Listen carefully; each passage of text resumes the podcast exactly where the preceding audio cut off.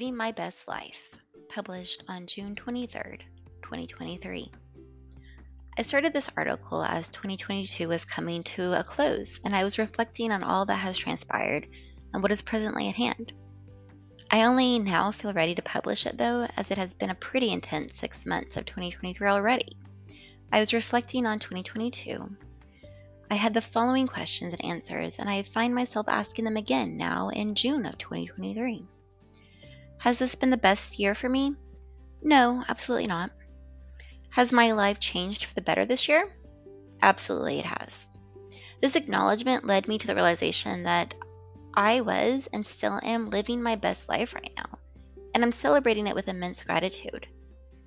As a result of my medical PTSD, I've struggled with periodic bouts of depression and intense anger with a longing for death that I've experienced since my first surgery at age 9.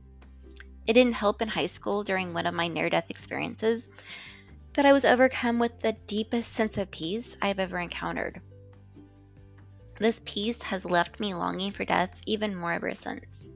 So, joy wasn't something I regularly experienced or even thought about, much less saw it. To me, life has merely been a waiting period full of suffering. This isn't to say that I've lived an unhappy life. Rather, it's often a life overshadowed by fear fears of losing my parents or other loved ones, fear of uncertainty, fear of emotional and physical pain, fear of the past repeating itself. 2021 forced me to dedicate 2022 to focusing on my mental health, learning self care, and allowing self growth. I started 2021 with emotional turmoil from reliving my own medical traumas while writing my own medical story and my children's book about FAP for publication. This was an intense, emotionally exhaustive, and long process, much more than I had anticipated. I ended the year with my eighth abdominal surgery and new, unexplained, debilitating chronic pain that would take over six months for a diagnosis of abdominal migraine. I also was diagnosed with fibromyalgia around this time, a new diagnosis for me that I haven't even given any thought to until recently. I began 2022 with resuming antidepressant medication and counseling. Shortly after, within the span of a month, two of my family members who had helped raise me passed away. Not long after that, another family member who had helped raise me moved two and a half hours away she was no longer physically close to me in proximity, and it was as though I was losing her too, as I was losing those that my childhood life was so firmly founded upon. I was taken back to the loss of previous family members in the early 2000s that shook me to my core.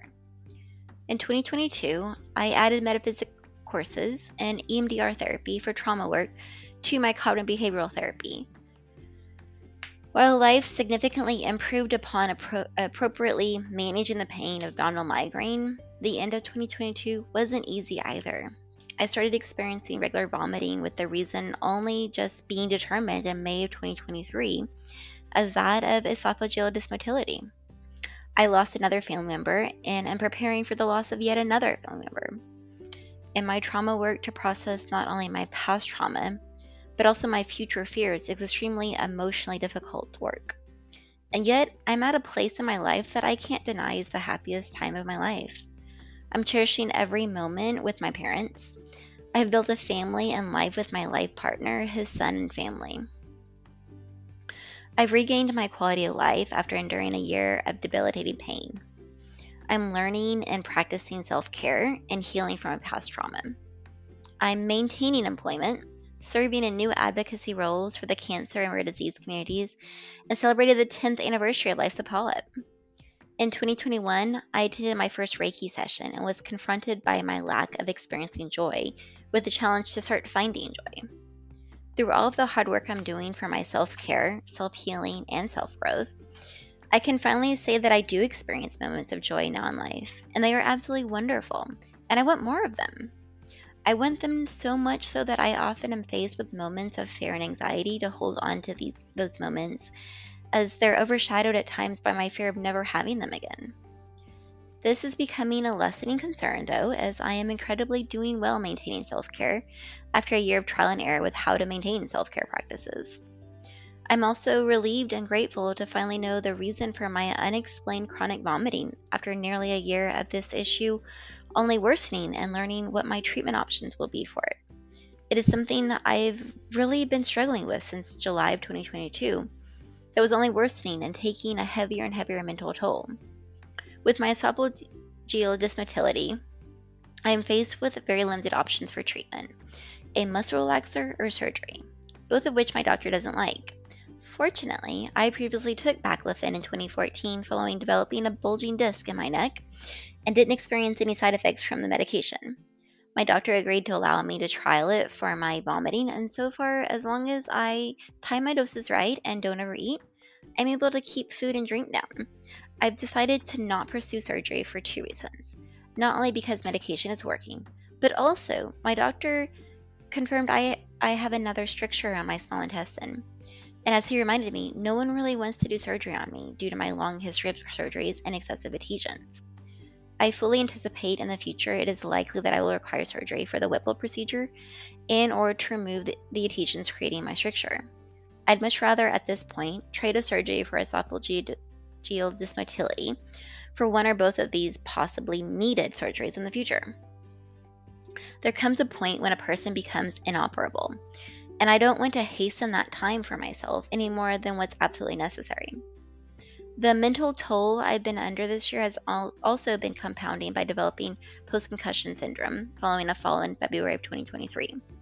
This is a subject I will explore in a future post, but do not presently feel comfortable publicly sharing the full details of what life has been like with PCS at this time, except that PCS has been an extremely challenging and nightmarish experience that no one has been able to truly understand how it's affected me except for my partner, Mike.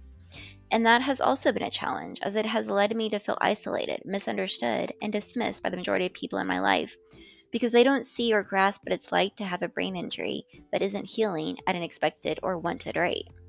My brain is still healing with slow improvements, which is something I am extremely grateful and relieved about, and hope that when my brain fully heals that I won't have lifelong complications from the injury.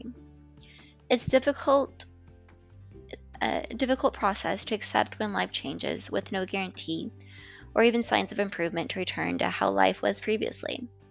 In spite of a multitude of changes occurring in the last two years with barely any time to adjust to one change before another rises, I can confidently say that presently I am living my best, li- my best life, and even though there are no cures for my conditions, I'm full of gratitude for where I'm at in my life, and I eagerly anticipate a world of wonderful things to continue as time goes on.